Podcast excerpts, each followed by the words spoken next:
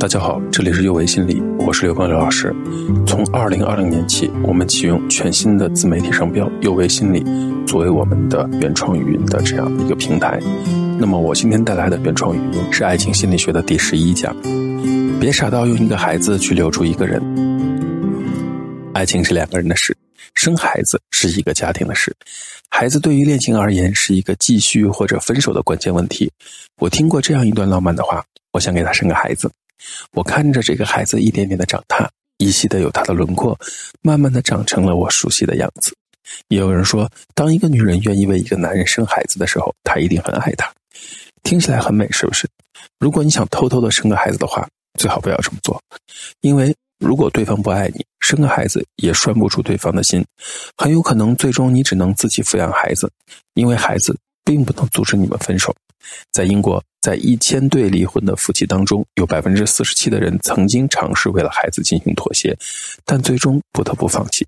对于那些未出生的孩子而言，一出生就遭受自己父亲的怨恨是不公平的。对于生孩子这件事而言，还是要慎重，特别是不受法律保护的情侣。无论你是真的想要孩子，还是真的不想要孩子，你的伴侣都需要在这方面同你达成共识，因为养育下一代从来都是一个重要的问题。如果你无法想象有孩子的生活，最好在你完全向某人做出承诺前解决这个问题。如果你想要孩子，却爱上一个不想要孩子的人，你可能会非常的痛苦。实际上，你会在眼前的这位成年人以及你梦想着有一天拥有你们的孩子之间不断的挣扎。这对感情而言没有任何的好处。如果你不想要孩子，也没什么可害羞的。不要孩子比不情愿的为人父母相比好多了。但你有义务告知对方，除非你明确告知对方不想要孩子或者不能生孩子，否则别人会默认为你想要有孩子。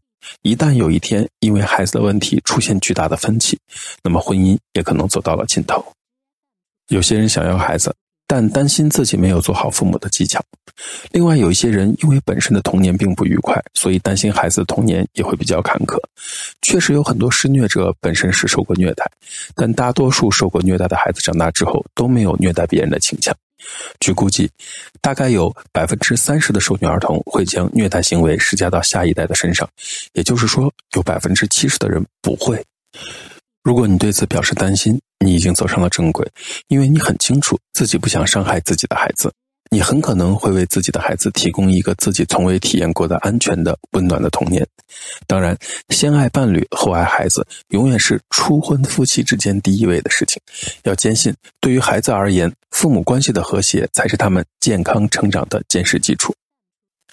如果你只是做到了一个好妈妈或者好爸爸，而忽略掉了伴侣，这是件很危险的事情，容易为婚姻出现小三埋下隐患。毕竟见缝插针，有了缝隙，自然就多了很多不确定的因素。还有一种情况是带着孩子相爱，与某人约会，并在以后一起生个孩子是一件事儿，但有时一方或者双方已经有孩子了，平衡所有人的需求会是你要做的最复杂的任务。